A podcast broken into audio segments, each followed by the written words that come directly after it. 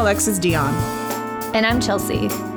And we're the co hosts of High Priority, a podcast where we ask industry experts the tough questions about the past, present, and future of the cannabis industry. Hey Chelsea, what's going on? Like what what is going on in the crazy world of cannabis? So much. Well, I mean Congress announced that big bill today, um, Cannabis Administration Opportunity Act. So I've been busy all day writing quotes. Oh yeah, you do do that fun stuff as a member of the content team. Yes, lots of finessing, lots of lots of strong opinions coming from my team, but it's good. Um, it is encouraging to see the federal government actually care about this and take it seriously. Um, mm-hmm. And like put in like these safeguards to like reinvest in impact communities and make sure that, you know, entrepreneurs who have been affected by the war on drugs, you know, are not left behind. So it's very thoughtful of you know, um, Senators Schumer and Booker and Wyden to do this, but we will see how far it goes. Not holding my breath once again. Agreed. I think it's funny because I feel like I had a conversation with somebody recently about whether or not we think federal legalization is going to happen under Biden. And I, you know, in the beginning when he was running, I thought that this was definitely going to be something that was going to occur. But as we've seen, his stance has kind of changed a bit. I mean, just hearing that he fired like some of his staffers because they used cannabis it, in the past. That was such a weird situation. And his like press team was like, "No, actually like we didn't like really do it. It was only it's like people who like weren't actively smoking it, like weren't fired. I don't know. It was such a weird situation. But yeah, I agree. He's been very like wishy washy on it. Like he won't take a stance, which does not exactly inspire confidence, but I mean, like Connecticut just legalized it on their own. So, I mean, like the states are doing their own thing. Like, mm-hmm. We're still chugging along. Um, so, any day now, the federal government yeah. can get its act together. Yeah, if they can get it together, right? Because it, it does kind of seem like the states are outpacing the federal government, right? Like, I feel like by the time the federal government says, all right, we're going to fully legalize this thing, we're already going to have all of the states. I know, right? Wouldn't, that be, wouldn't right? that be crazy if like all 50 states had already done it? but I mean, and you're just like, great, thanks. Yeah. I mean, that's like the federal government for you. I feel like, I feel like that's what happened with gay marriage too. Like, every state was like, yeah, you can do it. And then like finally the Supreme Court was like, it's legal now. Mm-hmm. And all the states yeah, no, like, you're right. Cool, okay. you're totally right about that. Yeah, I think this is probably going to be another, you know, kind of example of that. But I think it's it's so impactful though to hear, you know, Chuck Schumer and Cory Booker and you know, like all the other Democrats really join together and kind of push this forward. So hopefully, I mean, it could happen under Biden, but I'm not going to hold my breath. Yeah. So we will see. we shall see what's next. And also, I I like looked at this documentary over the past weekend. I don't know if you've heard of it. It's on Netflix. It's called The Grass is Greener and they talk about how um, jazz was basically the first kind of like music genre to really like usher in uh, cannabis use and how it went from jazz to eventually hip hop. And I thought that was pretty cool. So if anyone gets a chance to check it out, you should. Yeah. I mean, I think that's why they call it like jazz cigarettes. Like if you're like super old, you know, they call I honestly them, like, didn't know that was a cigarette. term. Yeah, it's it's like an old timey way of saying it, but like definitely like there is a connection. Um, and I think like the link to black musicians and like you know all the racism like with Anslinger mm-hmm. and all of that. Um, yeah, jazz was a huge part of like unfortunately what eventually led to cannabis prohibition. I've had conversations with a lot of our like music, um, you know, connected clients about it too. So yeah, mm-hmm. that is definitely a connection. I'd love to. I'd love to watch that. Yes, and maybe we can get somebody who was on the episode on high priority. I feel like that would be pretty dope. Yeah. No yeah. pun intended. Yes, definitely. And there are also other um, really cool ass documentaries for others who want to really kind of just know about the origin of cannabis and um, the war on drugs and its implica- implications for the future. Netflix does a great job of you know putting all these type of documentaries together. So literally, if you just Google, or not even Google, if you go on Netflix and you just search cannabis, you're gonna see various documentaries, including "Weed the People." Like I said, Gra- grass is greener. There's another one called Rotten. Um, the, the business of drugs. Like there's so many different documentaries for for those who really just want to kind of understand the background of this plant. And then of course if you want to have fun, they have, you know, the the food cooking shows like Cooked with Cannabis. Yeah, yeah. I've watched a few It's episodes one. of those. Those are fun. I feel like I like I'm gonna want to become a cannabis chef after looking at that one, and then I'm gonna put probably way too much weed in my my food and kill us all. You know, whoever That's decides to okay. eat with me. That's an experience. If you like don't sell it to us, I think it's fine. Good, good to know. I'm gonna note that. I'm not a lawyer, Oh, so no. don't don't quote me on that. But Don't, ta- don't take I your word for it. Be more than willing to be your guinea pig. Um, I'm also like seeing on Instagram like a lot of like food companies. Like they're kind of like on the deal, like they're private and you have to like request to follow them. But like even in New York, they're selling like infused like baked goods, like infused black and white cookies, like pastries that you can like order directly through them. So Hmm. it's definitely picking up. And I saw like an infused food event um, with like a Taiwanese restaurant in the East Village. Um, And they were straight up selling like tickets on Eventbrite.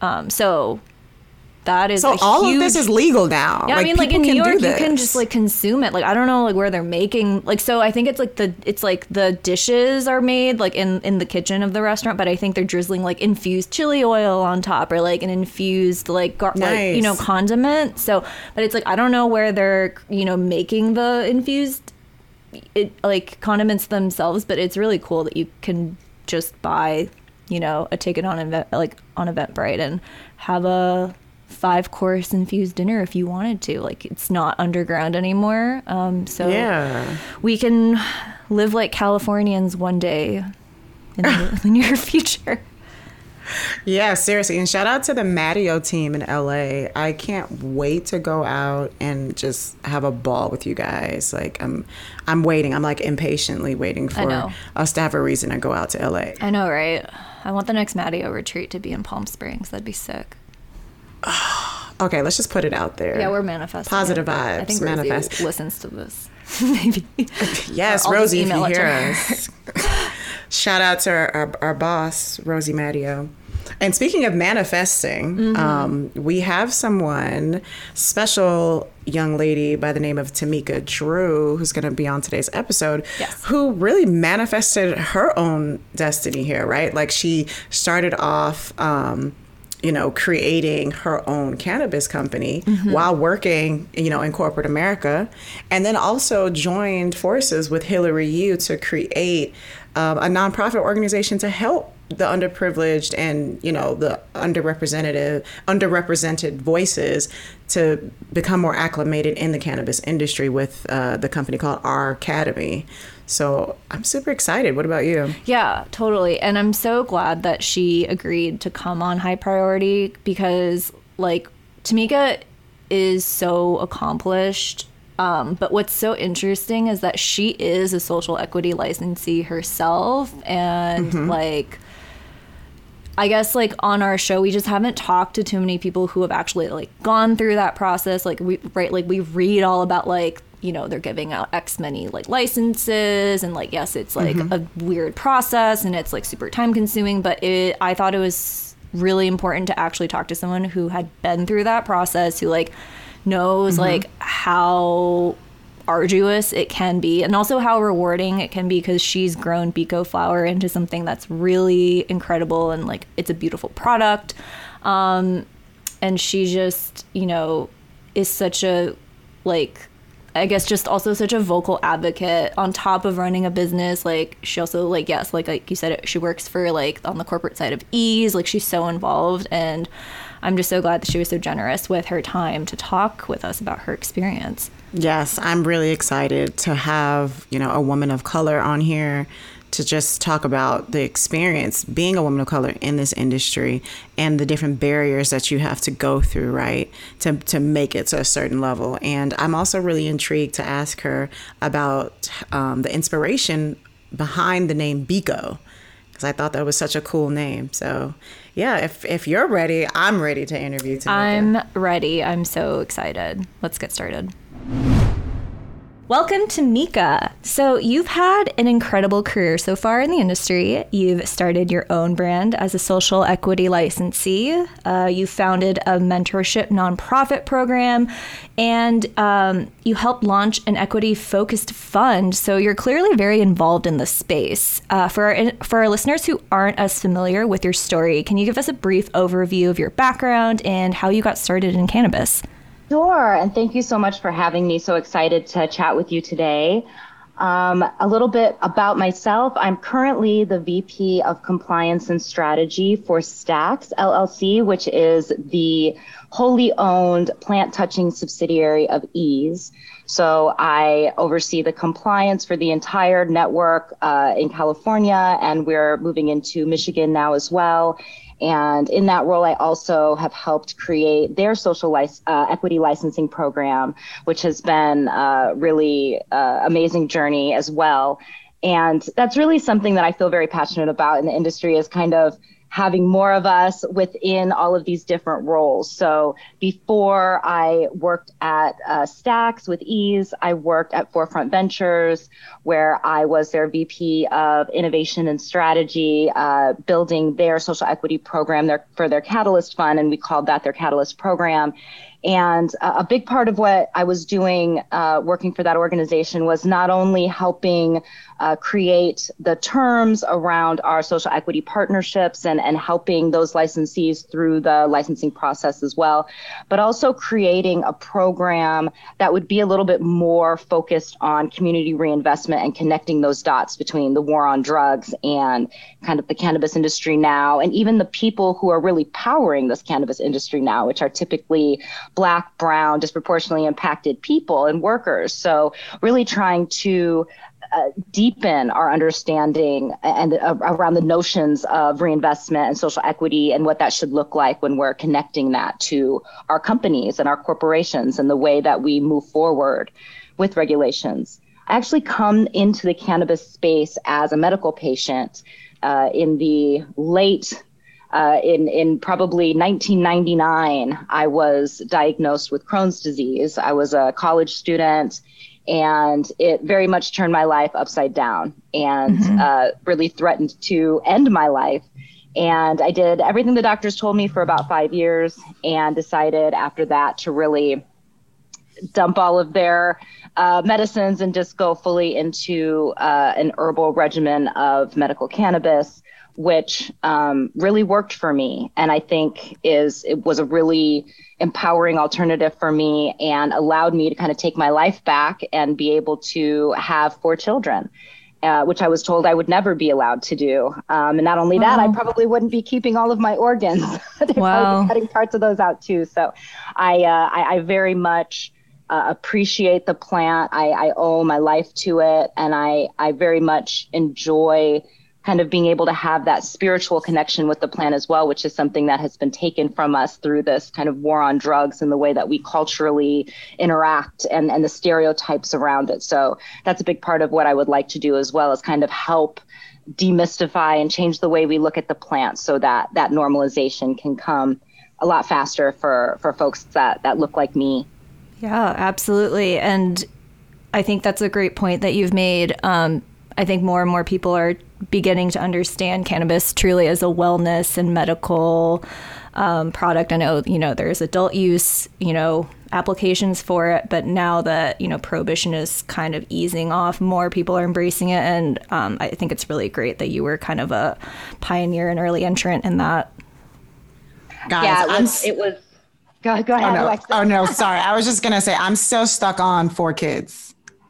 I, I don't know about you, but I'm still stuck. Yeah. It's amazing. Yeah. much appreciation for that and and you know it's been a part of it's been a big part of my journey of even deciding how how forward facing I am with that, right? Because then, you know, first it was the medical industry and we all kept it pretty underground. You know, we weren't running around flashing that on the mm-hmm. medical cannabis patient. At least I wasn't personally. Um, mm-hmm. and uh, I was I was always afraid to do that. And even now um, a couple years ago, one of my sons was diagnosed with autism, and he is five, almost six now. And, you know, a lot of people, when he was first diagnosed, were like, well, are you going to treat him with cannabis, right? And I was like, absolutely not. I am a black woman and I do not want my child away from oh, me. There are certain yeah. things certain communities and folks can do and it's accepted and it's embraced. But yeah. I know the way that I'm treated by the doctors when I go in with my son and it's, and, and my, and, and, and a little bit of context as well. I mean, my son is mixed. Uh, my husband is Korean and white. I'm white and black. And my son, you know, could be passing. He could be considered to be passing to, to some mm-hmm. people. So I think sure. sometimes when we're out in the world with him, it's kind of like, who is this black woman with this white kid? Is he okay? He's screaming. Is everything? God. And I've definitely had yeah. people come up to me and ask me, you know, is everything all right, ma'am? Is he okay? Do I need to?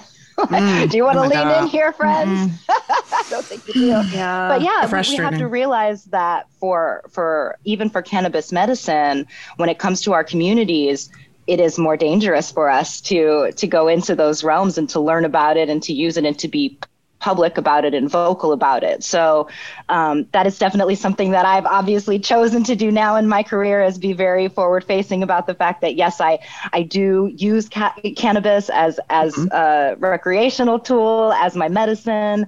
Um, it's now my industry. I sell cannabis proudly. I create cannabis products, um, and but it was a struggle. It was definitely something that as as a black woman I was fearful about, and I felt like perhaps this was something that I'm adding to my plate of of mm-hmm. you know difficulty possible difficulty in my life that i can't then unwind you know so mm-hmm. um, it's very real and and i i think it's important that a lot of corporations who perhaps are not, you know, founded, you know, are allies in the space, folks that have a lot of power and a lot of agency, really mm-hmm. backing us up and having our mm-hmm. backs and making sure that when things happen to small business owners who might be black, brown, Asian, um, that they are leaning in and helping with their resources, with their legal resources, with their lobbyists, the things mm-hmm. that we don't have to protect ourselves and to help protect our communities that's so important to, to know and understand. Um, and I thank you for sharing your story about that as well. Um, the other question that I had was when you first started your entrepreneurial journey in cannabis, were there any distinct experiences or interactions that surprised you about how the industry in itself worked? That is a really good question. I think that there's some very eye opening secrets that people would probably not like me to share that I will share. oh boy, um, you have an exclusive. Yeah, we're ready for it. This is what we wanted. well, you know, one of the things that's unique about Biko and a lot of the brands that are coming out, you know, we're seeing that consumers for so long it's indica, sativa, and hybrid. And you know, people think about these things based on the naming conventions and the names that they know that are popular. And what people don't realize so often is you can name that that plant anything you want. You can name that flower anything you want. So, you know, you can mm-hmm. have a grower, they've it's maybe it's a, a lemon haze strain, but maybe the manufacturer they don't want to use a lemon haze. They need something that sounds a little more berry. Maybe they're cons- consumer base loves a berry. So they could just change that to a berry haze. And it's no different than that lemon haze as long as you can't really change the terpenes on a COA though, right? So when the when you're doing the testing and it shows you the breakdown of exactly what's in that flower, um, that's something that you can't change. So mm-hmm. what I, you know, think that consumers are going to start understanding and learning about and as well as kind of manufacturers a little bit of this demystification that's going to happen around the supply chain of like you know we want to really know what we're consuming and how can we know that? You can't know that just from the name. You know you, you might think you're buying this or that and and in reality you're just buying something that was named in a way that they know is going to move mm. units um, renamed you know at the coa level before testing has happened you just tell the you know you just tell the lab and we're going to call it this can you put that on the coa sure no, no problem because that's also the way that you know private label uh, flower works. You know, if you have somebody that says, you know, I want to make Drake Drake flour or whatever it is, you know, or mm-hmm. I want to make Michael Jackson a joint, you know, and and I the buds that are in that are going to be called Thriller. You're going to take any old, you know, flower that you might find, and you're going to rename it Thriller. you know, mm-hmm. and so you know, this is something that I think as consumers become more savvy, they're going to start look, wanting to see the COAs. They're going to want to start understanding if brands have a way that they can scan perhaps and go to a website where they can find more information, do a little bit more research, mm-hmm. and not always trust when somebody's saying, oh, that's an indica. Is it though? What terpenes does it have in it? And then those terpenes, the more you learn about the different terpenes and those effects, you can kind of understand, okay, well, no matter if they're saying the name is, you know, whatever the name is, whatever they say the indica sativa hybrid is, it doesn't matter. I know the terpene profile and I know that I love a limonene and I know that, you know, that makes me feel energetic or that makes me feel calm in the way that I need. And so I'm going to try to find flower that has limonene in it. Um, so I think that, you know, that was kind of one thing that when I realized people were doing this at such a large scale, it just kind of seems mm-hmm. unfair. No, that, that, that actually that is then. so yeah. annoying. Like you're literally you're yeah. telling me like, oh, I thought I went in to buy Thriller, but I actually bought a like like Million Vanilli. Like what? Yeah, this is crazy.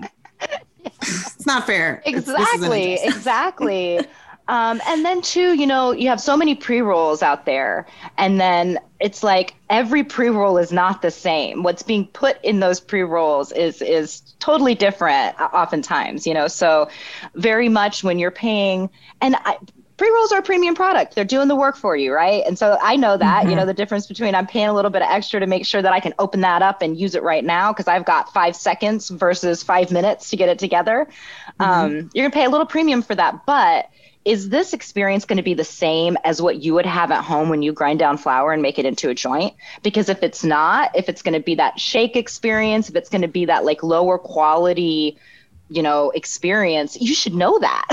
So right. i guess it's it's important that and and that's okay you know and some people are kind of like you know what? I don't mind smoking a shake pre-roll. That's that's actually what i'm looking for. It's a little lighter it's a little less you know heavy for me. That's great and that's good. It's just good to know what you're getting though when you're you know you Correct. think you're buying a pre-roll pack and and you're mm-hmm. expecting to have this nice smooth experience and you hit it and it's just so harsh and so dry and you're like why? Why is this happening? It's because it was really old shake shake that was sitting around drying out. Ugh. No, no oils totally. left in it. And now it's and now it's you. And then as soon as they put it in that pre-roll, it becomes, you know, a fresh new product that nobody thinks about, you know, what's inside. So uh, you know, at, at Biko, we very much focus on uh, whole flower pre rolls, and so every time you you get one of our pre rolls, you're going to know it's it's going to be that s- same experience of if you were to grind it up yourself. We're just doing it for you. So we, mm-hmm. we've never purchased any shake or trim to be putting in our pre-rolls. So it's it's like those little things that are very much the difference and oftentimes the difference between your your massive, huge, huge brands and then, you know, your folks who are who are small and, and they're growing, but they're kind of growing slowly and organically because they want to stay within a certain type of, of quality control. Mm-hmm. You know. Yeah. Well, yeah, these are really great insider insights, I guess. Tamika is giving who, us tea, Chelsea. I know who would have who would have known. Yeah. Also, I feel she's like the worst. Just have I know. Stop. She's always telling people. She's always trying to get people to get better deals and social equity. It's like there's always people. yeah. So I guess speaking of Biko and your brand, um, how did you come up with like the name and the concept and um, like like we mentioned earlier, um, you know, you are a social equity licensee. What was that experience of getting that license, and you know, what was that process like? That process is for one, I'll tell you about the name. I'll tell you first about the name, how, how we came up with the name Biko. Great. Um, and kind of the, the concept behind the brand. Because when, you know, in the medical days, uh, part of what was hard for me to actually go physically into a dispensary was really the culture. So you would go in, you know, you're having a hard day. I, oh, my stomach is feeling terrible. I just need to go get my medicine. I'm waiting in line and I'm looking around. And over here is just this aggressive photo or poster of like a woman holding a gun and her like oh nipples oh are covered with cannabis oh leaves oh and God. then i look over here that is really like, aggressive you know, yeah right? Right? Whoa. This is a medical and, you know, facility. a medical facility. This is in the medical days. This is before adult use. And Same. you know this was like the normal experience. And even so many of the brands you know you've got you know brass knuckles and heavy hitters. It's also, it's also just so aggressive. yeah. and so many of us are are treating trauma, we're treating anxiety, mm-hmm. depression, you know, hardcore diseases that will always be with us. That's the that's stressful. It's a mm-hmm. very stressful thing um, mm-hmm. to to feel like that and and to not feel like there are very many brands and, and then the brands that were there kind of for women, right? Or to, to kind of mm-hmm. represent that vibe.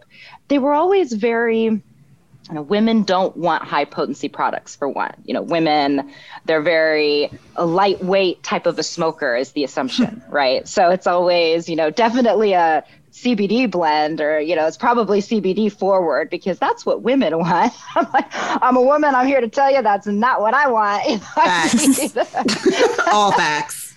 I've been medicating for 20 years now. I need, I need some, some of the real, real, you know, so I really wanted to create a brand where we could lean into what it would look like to have products that were really created for a connoisseur like me um, and a high functioning connoisseur who mm-hmm. is also successful, right? Because there's mm-hmm. thoughts about like, oh, stoners, you know, if you're smoking all day, every day, you must be highly unsuccessful and sitting on the couch right. and watching Netflix and you know, all these stereotypes of, mm-hmm. you know, what it must be. So um, and then there was the layer for me of kind of never really knowing anything about my heritage. I was grew up in Fort Wayne, Indiana, in a very homogenous white Catholic um, society. I yeah. went to all Catholic schools growing up, and it was a really I had a really bad experience in that. Mm. I mean, wow. Uh, it was, imagine. You know, yeah. why is your mom a nigger lover? You know, why? oh God. First question, wow. first grade. You know, I'm I'm the new girl. I'm the only black girl in the school, and like this is what I'm I'm dealing Wait, with on the playground. Kids are asking you that. Kids are asking me this, and it's all you know. Of course, even my kid's mind is being like, your parents need to stop, you know, because of course it's coming from the parents. parents. Of course it about, is. Oh, we've got this little girl Jesus. at school, you know. Well, she's black. Oh, she's not black. I saw her mom. She's white. Well, why is her mom a nigger lover anyway? I'm just My like, God. whoa. But and then going to the teachers and crying to the teachers, and the teachers being like, "Suck it up. You're not going to get any comfort here." And I'm My learning God. very early on, you know, that this is this, and then really having my heritage be connected to nothing but slavery, right? Because that's mm-hmm. who my mm-hmm. ancestors were. My ancestors weren't African people from from a continent and, and definitely lived in one of these countries. They were slaves, right? And so it was, what was it like to be a slave, Tamika? You tell us, because you must know. Your people were slaves yeah. and kind of are still slaves, right? mm. You know, mm. so that God. was that was me growing up and always really wanting to be able to kind of you know, compete and show them my worth, you know, because that's what you do. You're a kid and you're like, they're like, oh, you're not good enough. And you're like, yes, I am. I'm going to prove it to you. I'm going to show you, you know. Mm-hmm. Um, and, and then also just kind of seeing in, in the cannabis space, seeing that same lack of lack of representation lack of celebration lack of being able to see myself and the assumptions about what it is about black people who smoke you know they're criminals. Mm-hmm. they're you know you hear a lot about the non-violent offenders versus violent offenders in cannabis right? And we know who the violent ones are right they're the black and brown people. It's the it's the white growers who are the, typically the nonviolent ones. But mm-hmm. you know, mm-hmm. our friends who were on the corner with a knife in their pocket or or had a gun at home or in their car or whatever it was, they're the violent ones, of course. Mm-hmm. You know. Um, yep. So, but if you're in Northern California and you're you have a grow and you have security ops and they have guns, but you get arrested, that's nonviolent you know. So there's just this this really dangerous culture that continues. It continues in our social equity community and, and the politics around that. And, and it continues in, in the way we create the brand. So getting back to how I named Biko. So I did my ancestry DNA uh, test and I mm-hmm. found, you know, kind of try to get to my heritage, and I found that I had uh, a lot of Nigerian heritage. So I decided oh. to celebrate that. Biko means please in the Igbo language, and um, is spoken in the pidgin uh, in that region, Equatorial Guinea, and, and that whole region. And so I wanted to name the brand that to kind of celebrate my heritage. And then our first launch products are Juseo and our Juseo Diamonds. Um, we used Korean to celebrate my husband's heritage and our children. That's and awesome. uh, Juseo means please pass me or please give me in Korean. So we thought that was also perfect. Oh, I love that. That's so cute. I love that. Every, yeah. Everything that you said, I'm just like, oh yes, yes. Yeah. And and shout out to Fort Wayne, Indiana. I actually I've been to Fort Wayne. I'm from Chicago, so I've I've been in Indiana a few times. Yeah, so funny that you mentioned. So you that. know exactly where you know where I was at. You know where I was at, and you know it's a I lot more diverse now. Um, and I mean, I, I think that some people had a, a very specific experience. My experience was particular because I was kind of in all Catholic schools and I was in a very kind of specific environment.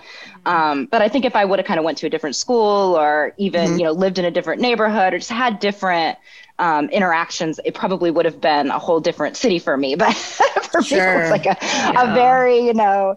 Uh, uh, throw back in time. I mean, when we moved into my house in Fort Wayne, uh, when I was 12, we moved into a new house. It was right outside of the city limits.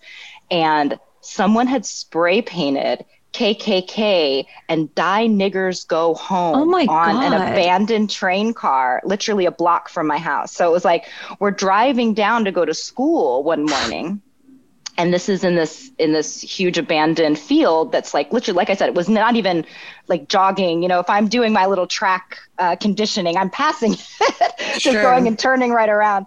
And that was a big kind of eye opener for me because this was like 1992 and um, i'm like this we're in the 90s there are people spray painting die niggers on train cars. Oh and God. what is happening? I have to we have to i have to get out of this city I can't stay here. My here. goodness. Well, yeah. I'm glad you got out. Yeah, yeah, you got the fuck out. really You're in a safe brand. place now in California. and now you have a beautiful brand and four yeah. beautiful kids. Yeah, yeah, and you're owning your heritage, and that's it's a. Aside from the Fort Wayne part, I think your brand story is very beautiful. well, and it um, made me into who I was too. I mean, yeah. it, I don't think I would have that strength and resilience and kind of so many things about me are really uh, mm-hmm. born out of that experience. So I should be thanking Fort Wayne, you know? Yeah. mm-hmm. yeah. help build your girl up into into being able to really get through a lot of this trauma because I mean to be honest, like Crohn's disease could have killed me. So I I fought yeah. and I you know, I'm a fighter and um, I think that you know what doesn't kill us does make us stronger and, and enables us to kind of get to that next level. So it's it's all been a blessing at this point. Yeah, that's great to hear. Um, and I guess just speaking of the next level, so when you did decide it was time to apply for that social equity license, like how did you know you were ready? What what was your overall experience? I know you mentioned it was kind of like an ordeal, but I mean, we hope that you know, listen, people who are listening are also going through the process, and we want them to also know what to expect. Yes, yes. The ongoing process that I mentioned that's kind of cur- always ongoing. So I, I did obtain two uh, licenses through partnerships in the phase two process in Los Angeles.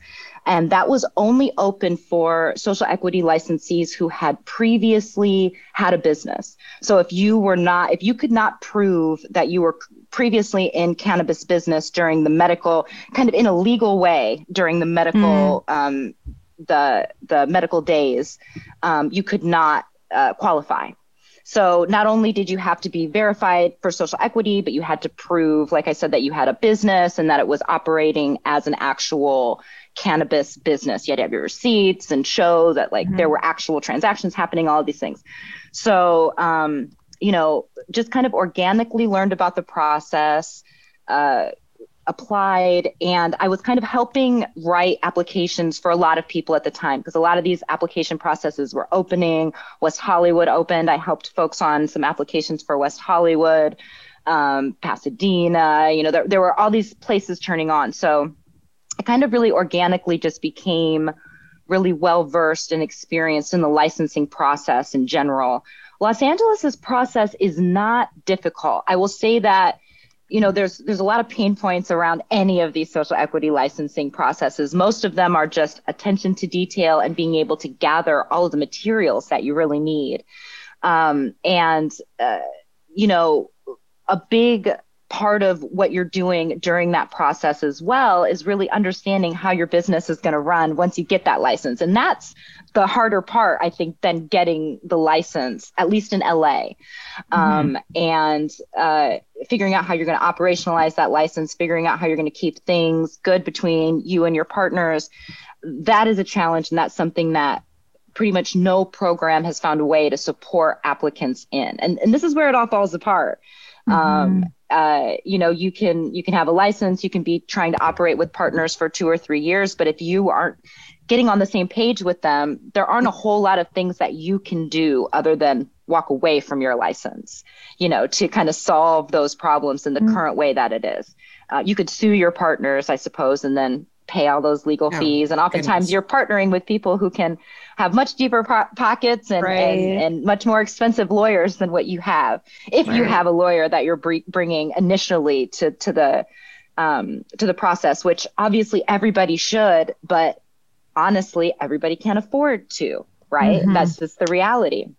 When I first started out in this process, I certainly couldn't afford legal representation. I did not have five to ten thousand dollars to put anyone on retainer, mm-hmm. um, and so I, I just think that that's really the first step. And and I think what what really does hang a lot of folks up is you think, yes, I am I am qualified for social equity, but that's really irrelevant. It's can you prove that qualification? And oftentimes mm-hmm. it is mm-hmm. harder to prove that qualification than folks think. You know, even if you were formerly incarcerated, if you don't have those records and you don't have somebody, if you don't know how to get those records, then if you lost the records or if you never had them in your own possession, mm-hmm. it can be difficult, you know, to, to kind of dig all of those things up and make the the requests in the way that you need to you, you have to kind of know exactly what you need ahead of time and start gathering all those materials you need to make sure nothing is is it, it sounds silly um, but you have to make sure like all of your IDs are current. They can't be expired. That's something that you can turn in everything and then they mm. copy of your ID. If it's expired, uh, you're done. You know, wow. you're done. there are little things that can get you kicked out of the process that are that seem silly. Now in, in LA, like I was saying, I think the process is kind of nice because they really do allow you, if, if you're missing something or something is wrong, they will reach out to you and say, hey, you're missing this or this is wrong. Can you please correct it or can you please resubmit it?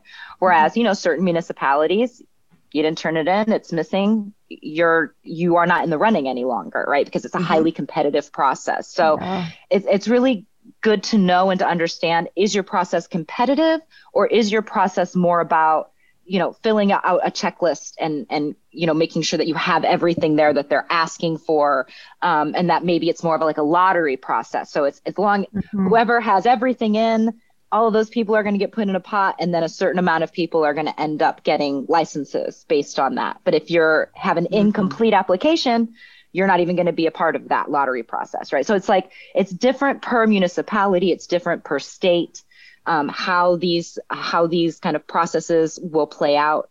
I am also currently operationalizing a, a retail license in the city of LA that I went through the phase three round one process.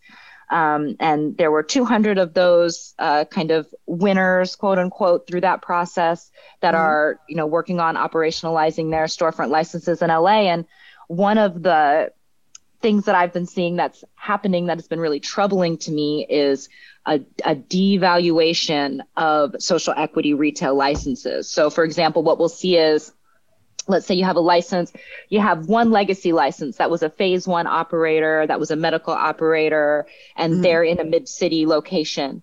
And let's say they have $4 million of debt on that license. Um, that li- but that license is bringing in a certain amount of revenue. So they're going to count that revenue. They might value that license at $10 million, right? you will have a social equity licensee a couple blocks away. You know, so we know it's same foot traffic, same area. They're going to get the similar amount of people, type of people coming into the location. But you know, there's no revenues. Obviously, this business wasn't open; it's new, um, so mm-hmm. you can't count that. They are valuing those oftentimes at one million dollars right now, just one million. And a lot of what the deal terms that I've been hearing going around are is we'll give you $500,000. We'll take the, the 49% equity that's left over in the license holding entity. And so, and then you aren't going to get anything unless we sell it. And then in the event wow. of a sale, you'll get 51%. We're valuing it about a million dollars because we're putting in that $500,000. We're the partner. Mm. We're going to manage the retail license. So that means mm. that we're going to take fees and a percentage of revenues in order to manage it. And we're going to get reimbursed for everything that we put in. So at the end of the day, the reality is mm. that business isn't going to make money for anybody but the partner because it's all mm. going to get drained out in the fees, right?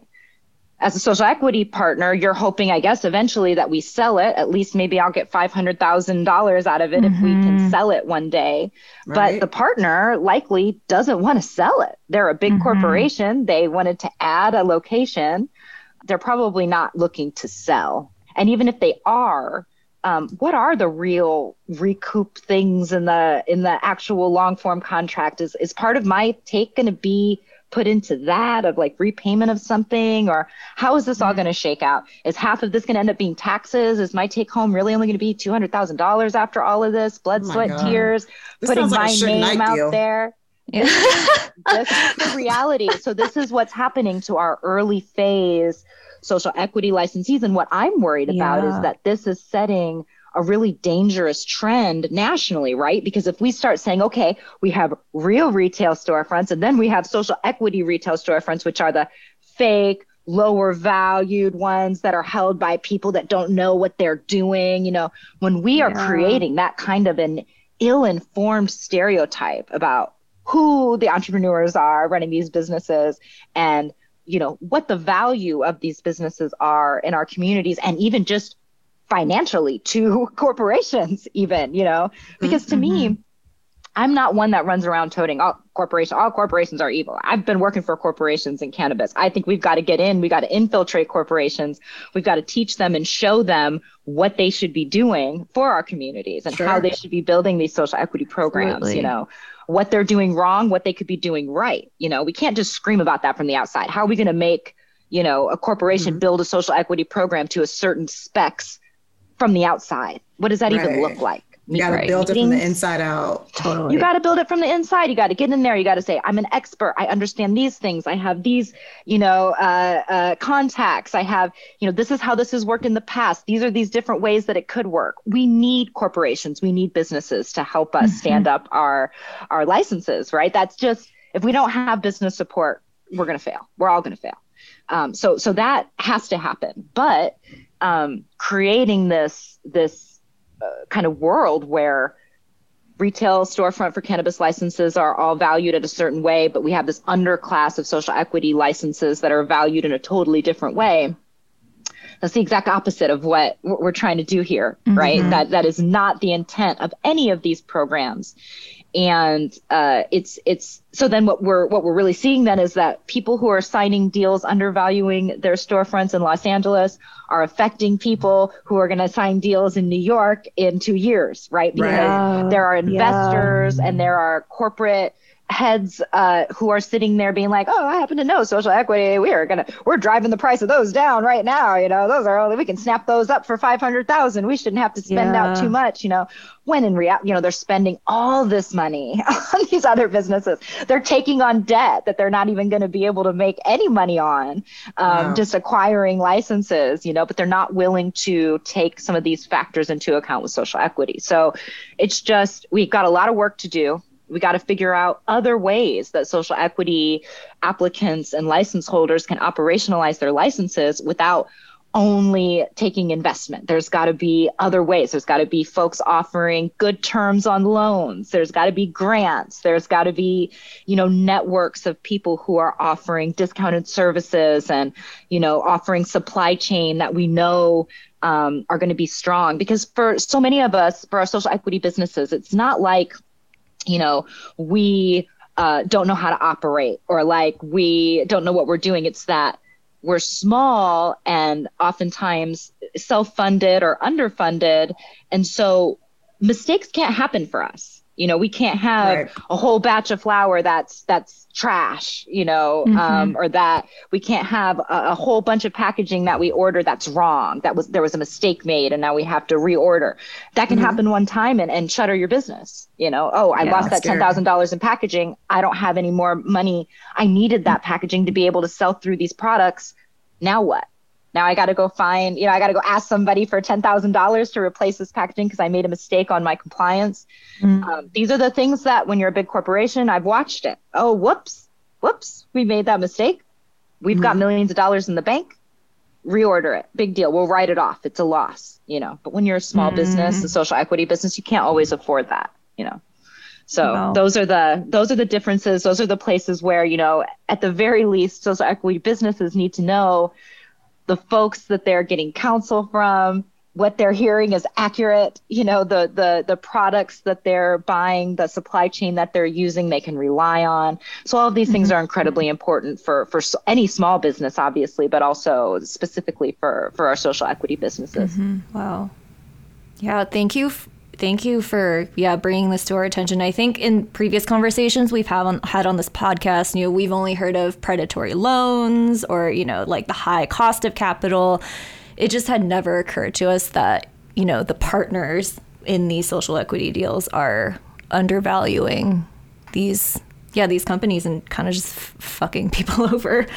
Oh yeah, and I mean the predatory the predatory loans is one that I mean I've been in tears hearing about some of these um, structures. Every once in a while, I'll get in a room where people don't realize who I am. Right? I've been invited into the room. It's mostly people that don't look like me, and if I don't show my face, um, and I just call in, um, they might not know who I am. And they start talking pretty openly about uh, the social equity program that they're building, the terms, and I mean, I've definitely heard people say things like, oh, yeah, I mean, the partner, the business is going into debt. It's struck, the loan is structured for the business to go into debt so that they will always owe the partner company money based on the loan. It's just like the way the ends wow. don't meet. you know, wow. They know the ends aren't going to wow. meet. And and and so th- those are really the things. So we've got we've got predatory loans, uh, we've got the high cost of capital, we've got low valuations, we've got management company fees and licensing fees mm-hmm. that will say they're a small percentage of gross revenues but end up being a large percentage of the economics. So when I first was learning, I, am not an MBA, I'm not a finance person. You know, I went to law school for a moment, so I'm a lot more on, on the legal side of things and, and my understanding, reading contracts and things. So when I first came into kind of the corporate development, business development space, I really didn't understand a whole lot about how these things work. And I think a lot of people are are there when they're first kind of getting into cannabis, cannabis business. It's not like they really understand these kind of macro concepts of, of how uh, these things work. So when I was first hearing some of these programs that say, oh, the management fee, you know, we're going to charge 10% off of gross revenues. And you think to yourself, okay, great there's 90% of gross revenues left for the business, you know?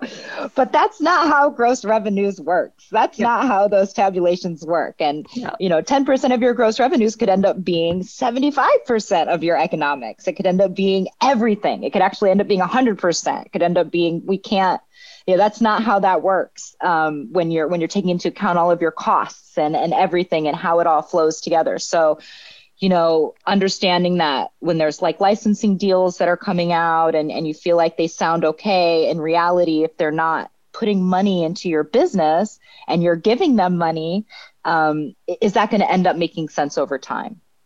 You know, so it's it's a matter of two you know, looking at the right now is so different than the in three years, right? And I think so many of us are so focused on the right now because we feel like we have this license in our hand. We need to get this stood up. If we don't stand it up, it's not even real and it may never become real. So we have to hurry up and, and stand it up. And we need to take whatever money is coming at us to do that. So, yeah, mm-hmm. somebody's giving us a low valuation. That's still money in the bank I know you're telling me I should wait, but if I wait, maybe I'm never even going to get this opportunity off of the ground. Maybe I'll never right. even be able to make that 500,000. So you're trying to keep me from my 500,000. Never mind. I'm going to sign that right now. So I at least have something. But I can guarantee you, no matter how you feel about that right now, in three years, you will feel different about it. You will feel different about it when your store is humming, you're making this millions of dollars coming in, you're seeing what's happening. And mm-hmm. what's your take? What is in it for you? Now you're still waiting for that $500,000. You're laughing because you're seeing that you're making millions and you're not understanding how that makes any sense. And they're saying, you signed a contract. This was always the deal. Um, okay. You know, so I think that we have to think of it that way. We have to think of it as what this feels like right now. How is this going to feel in three years? How's it going to feel in five years? You know, am I going to still feel that urgency? And um, and is there any liability attached to what's happening here? You know, who is this company? Sure. Might they be doing things that are not compliant? And if so, is that putting my business or any of my other licenses in jeopardy? That's really good to know. I mean, all of this, this that you're spitting, I feel like our, our listeners should be so grateful that we're giving you this for free 99. Like this is just amazing. So thank you for that. I wanted to slightly switch gears a little bit and talk about um, our academy. So shout out to the Broccoli Report for um, bringing this up, uh, bringing this to my attention. Um, we saw in the newsletter that um, you and your partner created our academy, which is a mentorship and resource. Oh, she showed the broccoli report. it's so beautiful. It's just it so gorgeous. I love Lauren. Lauren was actually one of our first models for Biko. She was in our first photo oh, wow. shoot. So wow. she's actually like her hand is in our sales sheet, and she's absolutely amazing powerhouse um, in the space. And so just big shout out to her, and a shout out to Hillary you as well, uh, yes, co-founder of our academy. Mm-hmm. Um, and uh, yeah, it's just it's been really amazing journey launching our academy during COVID at a time where we were really stressed out because we saw all these social equity programs, including my own at Forefront, shuttering mm-hmm.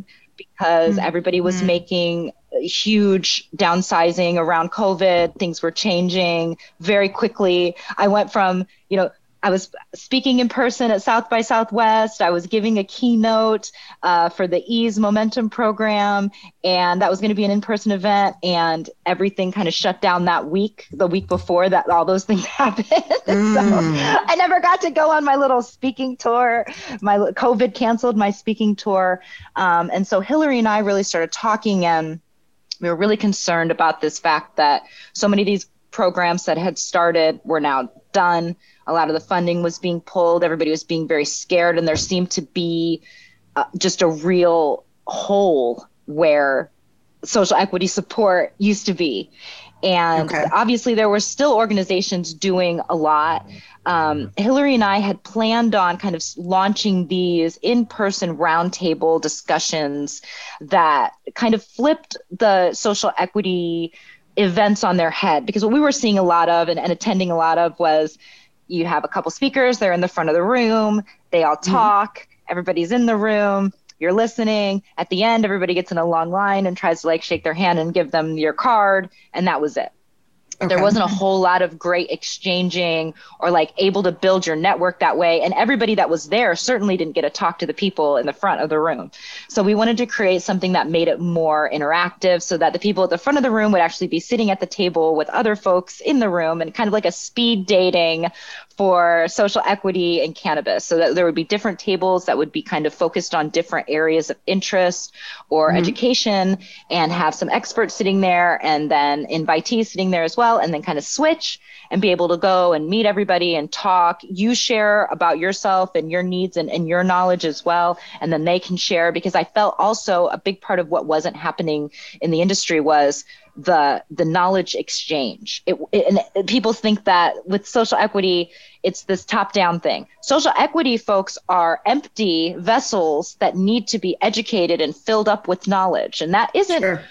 Accurate, right? Mm-hmm. Social equity mm-hmm. folks have a lot that they can right. teach corporations mm-hmm. and the industry in general. We were the legacy operators. You know, we've always been here doing this. And so I think that mm-hmm. kind of knowing that the back and forth is incredibly important for both types of parties uh, in the space.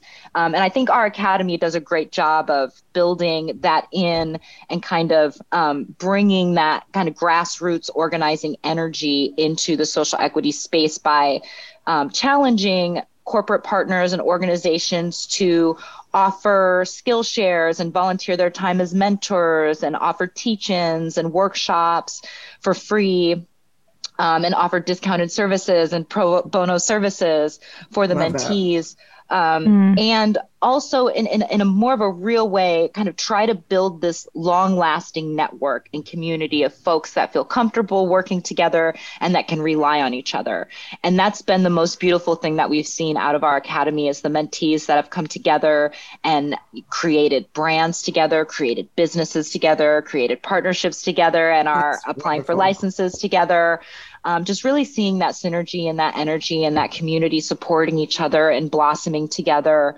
um, has been very inspiring and and will continue to be incredibly needed uh, in the space as we as we build. Wow, that sounds yeah, that sounds so incredible. Um, and what an accomplishment. Um, I guess aside from you know the mentorship opportunities that you just mentioned, how can bigger brands and operators create you know like these tangible professional opportunities for impacted communities? Like, do you think there are any opportunities that they're overlooking that they need to lean into more? I think that every single company in cannabis should have an apprenticeship program and a mentorship hmm. program, an internal one. Um, okay. And I I think that it's it's easy to do. It's not like you have to take in a bunch of apprentices or, or mentees at a time. You could just do a couple. Um, mm-hmm. Um, but even allowing folks to shadow or just having uh, ways that that folks can really learn more and build their skill set, even from inside their company. Because um, mm-hmm. I think that's that's a lot of times where companies I think are failing. Um, they're looking so much towards the outside and you have to do that you know supporting organizations that are doing the work is great. But it's kind of like what's happening in your own house? You know how are you serving or not underrepresented populations that work for you? Or are there any? Do we need to diversify? Um, what is what does your leadership look like? You know what kind of folks are helping make decisions and are being brought to that table? Oftentimes we think about social equity work and you know diversity and inclusion corporate responsibility in cannabis as you know just dollars that you donate to organizations or products that you say a percentage is going to go towards this community or this garden. Yeah. but in reality those are really important and i'm not saying people shouldn't do those. They they need to. But if you're doing that and your entire board and your entire executive team look like you know uh, not not like any place that I'm going to be invited to hang out with. You know, or like Trump's a golf cabinet. club. It, there you go. Exactly. You know, they look like folks who, um, you know, that's a problem. You know, what are we, uh, what are we doing to address that in the industry? You know, it's it's fine to trickle that down, but if there aren't enough people being lifted up in the actual industry, you know, this is a new industry. It's a nascent. It is going to be a multi billion dollar industry. And this is our time. We have experience here, we have knowledge, we've put in the work. Our communities have been devastated by war around this plant that was literally used to enslave us for free labor mm-hmm. within our prison system. So, you know, and, and not only that, just devastating our communities, traumatizing our communities, making it so mothers like like me feel um, nervous to send their children out into the streets, mm-hmm. you know, into the world to walk to school because they don't know how mm-hmm. over policing is going to um, affect them. So I just think that uh, keeping the pressure on in the in the holistic aspect of building these companies is incredibly important.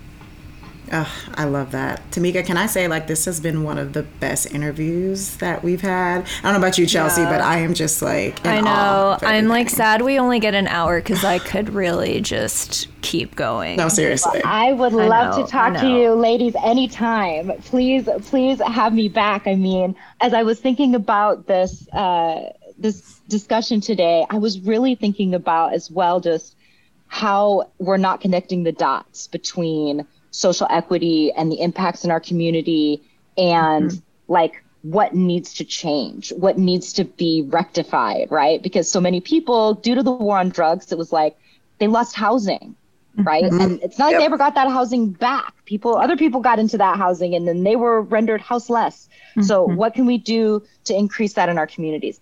Um, you know, so many people lost the ability to go to school, their education. Sure. You know, um, mm-hmm. how are we going to how are we going to replace that? So many folks, you know, these communities that were over policed, our green spaces were taken away. You know, our grocery stores were sometimes taken away and locked yeah. up and acting like we don't deserve organic produce.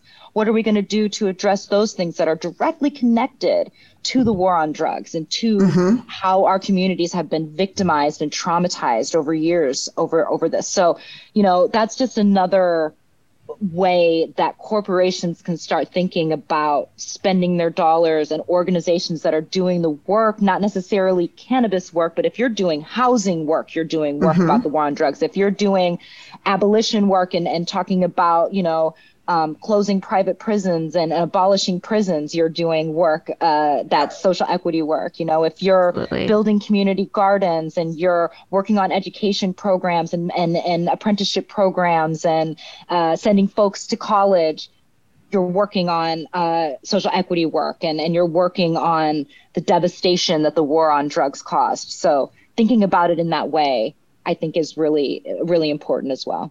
I seriously feel like you, I don't know if you, you're familiar with Mary Pryor from Cannaclusive, but I, I feel like we need to have both you and her on an upcoming podcast and we can just hash yeah. all this shit out. Like just all yeah. of us women of color just hashing it out you know? Yeah. We were supposed to speak at South by Southwest together. Oh my god. That, was canceled. No. Oh my god. We're gonna we're gonna we're gonna get you life. back in there. Chelsea, I'm gonna, you I'm gonna see it. I'm gonna I'm drafting Cannaclusive South by Southwest proposal. I'm gonna see what I can do. I love it.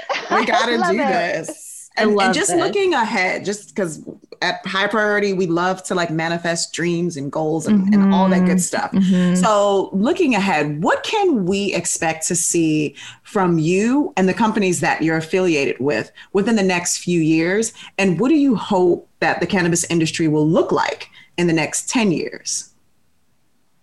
Wow. Well, I definitely hope that well, for me, from Biko, um, we are definitely kind of planning our, our global expansion. So hopefully you'll be able to find Biko every single place that cannabis is available uh, sooner or okay. later and and of course soon we will be federally legal here in the united states for mm-hmm. cannabis um, mm-hmm. who knows if it'll be this administration but it will be sometime in our near future before that 10 years Definitely. so i i really really i'm nervous about what that's going to look like for us uh, but i'm hopeful that we'll be able to really engage the the regulators and and make sure that there's some inclusion there for social equity on the federal level.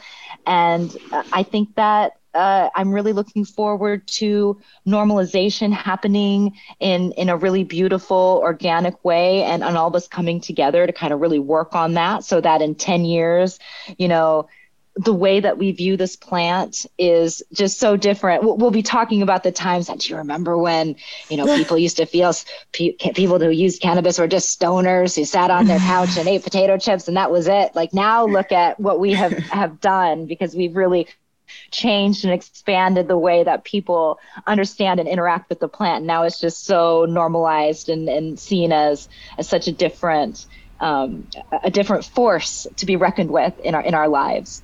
Definitely. And I, for one, will continue to follow your journey um, and, and Biko and our, our academy and just all the people who are putting in the work to really make social equity an essential component of the cannabis industry period. So we appreciate you for for coming on here. But you know we can't let you leave without doing some fun stuff first. Yes yes. Let's do it. Let's do it. So this segment we like to call i got five. And this is where we ask you some very hard-hitting questions like we just didn't already ask you a bunch of hard-hitting questions. Um, and you have to just like rapid fire like off the dome. Let us know your thoughts all right? First one Indica or sativa? we're gonna choose an indica because Tamika likes to run her mouth a lot. We're gonna we're gonna calm her down a little bit with indica. We're just gonna slow her down. Okay, she says indica Great choice. Great in the choice. bed, indica. Okay, got it. That's right. That's fine. That's right. Yeah. and I guess since you t- mentioned all that stuff about terpenes, do you have a terpene of choice? Ooh, good I- question. you know, Chelsea. I'll tell you, I am all over the place. I love, love, love cannabis and I love the various terpenes, but a lot of our products have really had some beautiful limonene terpenes. They've been very limonene dominant. So I know I've been vibing on that. oh, I love that. Yeah, I'm gonna check that out too. Um, all right, so next question: flower, edible, or concentrate? All of them at the same time. Let's Wow, them okay. out Look at you the being selfish, taking it all.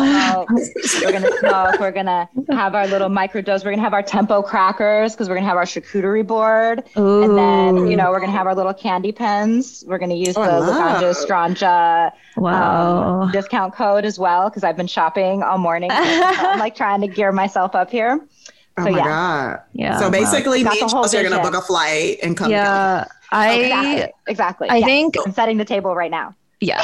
Every day I just really question living in New York. Like we live in a completely different world. There's no cannabis charcuterie out here. but it's No. so exciting. Everybody's so excited for New York, and know. you know, Yes. I- I'll be there. I'll be there to to hang out with you ladies soon enough. Oh, we would with- love filled it. I know, we would I- love I gotta that. make sure to get out there and help as much as I can. oh my gosh. And wouldn't that be great if like you had like a Biko consumption lounge Oh my in New York? Oh, I would be all over that. The dream. I'm, I'm putting it out there. I'm putting I it know. out there. Yes, yeah, yes, we're we're just yes. manifesting all over the place now. Yes. We want a Biko consumption lounge. It will be so beautiful. I I can't wait. I want like to see Tamika in the Fine, C You suites. know, we'll be I like, want all you of it. looking at our yes, yes, yes. Let's speak the C suites into existence. Oh, I'm on top of this. This is great. Yeah. I just I Yeah. hear like Erykah Badu music in the background, like right now. Um, if you had to love it. choose one slang term for cannabis to use for the rest of your life, what would it be? I, you know, I was thinking about this, the slang for cannabis. For me, I always, I, and I don't think this is a true slang, right? Because I always just say medicine. I'm like, that's the Oh. cheat, that's the cheat slang. It's my medicine. You're you know? right. So it's like, you know, if I'm talking to the hubby, it's like, do you got, do you want to medicate now? You know, so it's like, Mm. it's good, you know, you don't have No, to I put it all actually the way like out there, but the Mhm, yeah, yeah. know, you know, they know what I'm talking about when I need to get my Mhm. medicine, my medication on. I'm gonna I'm gonna take that. Thanks. Yeah, It's my yeah. medicine. and it is, you know. It is. If you could smoke with any celebrity, dead or alive, who would it be and why?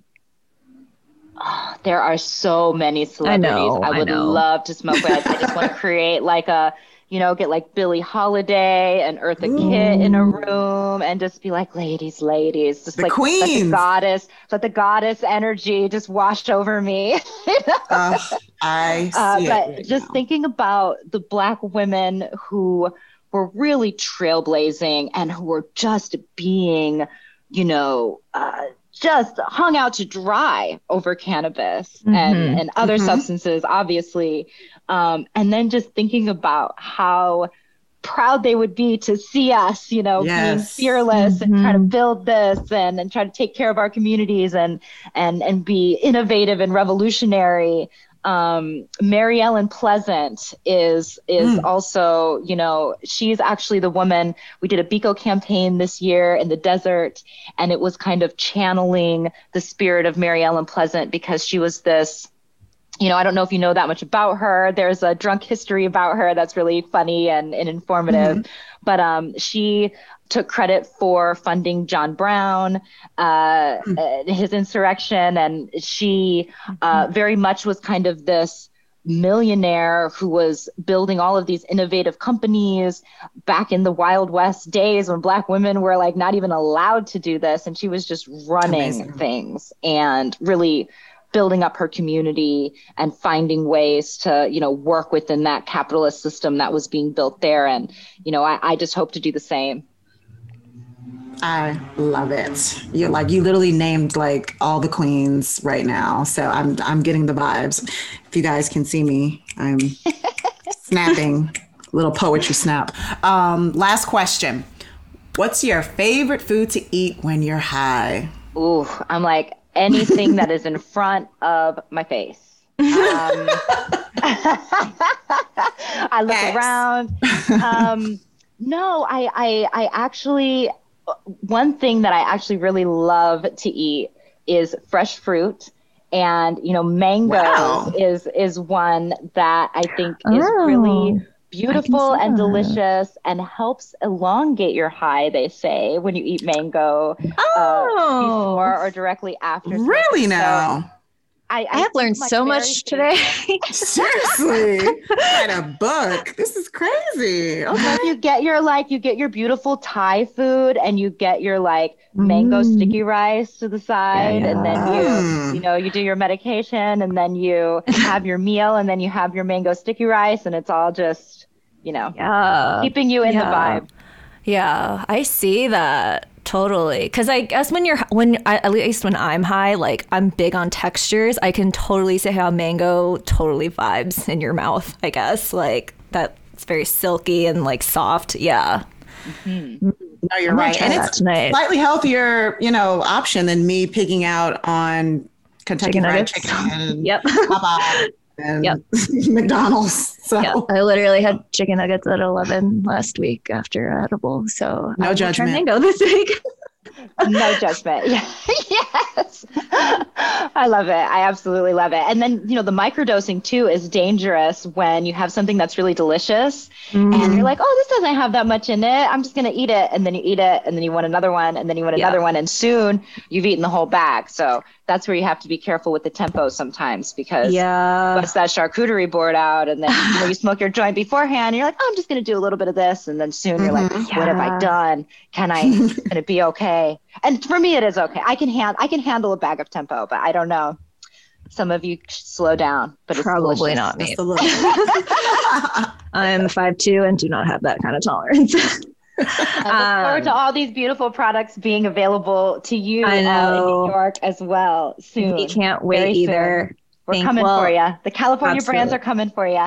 Oh, we're so excited. so excited. Um, well, Tamika, it has been such a pleasure talking to you. It is so empowering to see a woman of color just like own her cannabis journey as an entrepreneur and be so open and giving about your experience. Like, I don't know, uh, I don't know about you, Alexis. I'm super inspired. I feel like I can go. no, I, run I shit definitely now. am. And and now I just want to smoke for the rest of the day and and drink. This Biko Consumption Yeah. Lounge. It's probably going to be in Bed-Stuy, Yeah. Brooklyn, coming pretty soon. Listening Yeah. to Erykah Badu. I, Amazing. Yes, yeah. yes, I can't wait. I can't wait. And anytime you ladies are in LA, please hit me up so we can hang out. Yeah. Yes. we go challenge. We can talk about that. The whole Love that. Um, and for our listeners who want to connect with you, what is the best way to reach you and find you? You can find me on Instagram at Tamika Drew, and you can find us at Biko Flower on Instagram as well. And you can always connect with me on LinkedIn. I, am on LinkedIn. If you have any questions about social equity licensing or what might be happening in your particular area, feel free to hit me up. I'm happy to do a little bit of research and answer any of your specific questions. I really like leaning in and, and helping out any way that I can.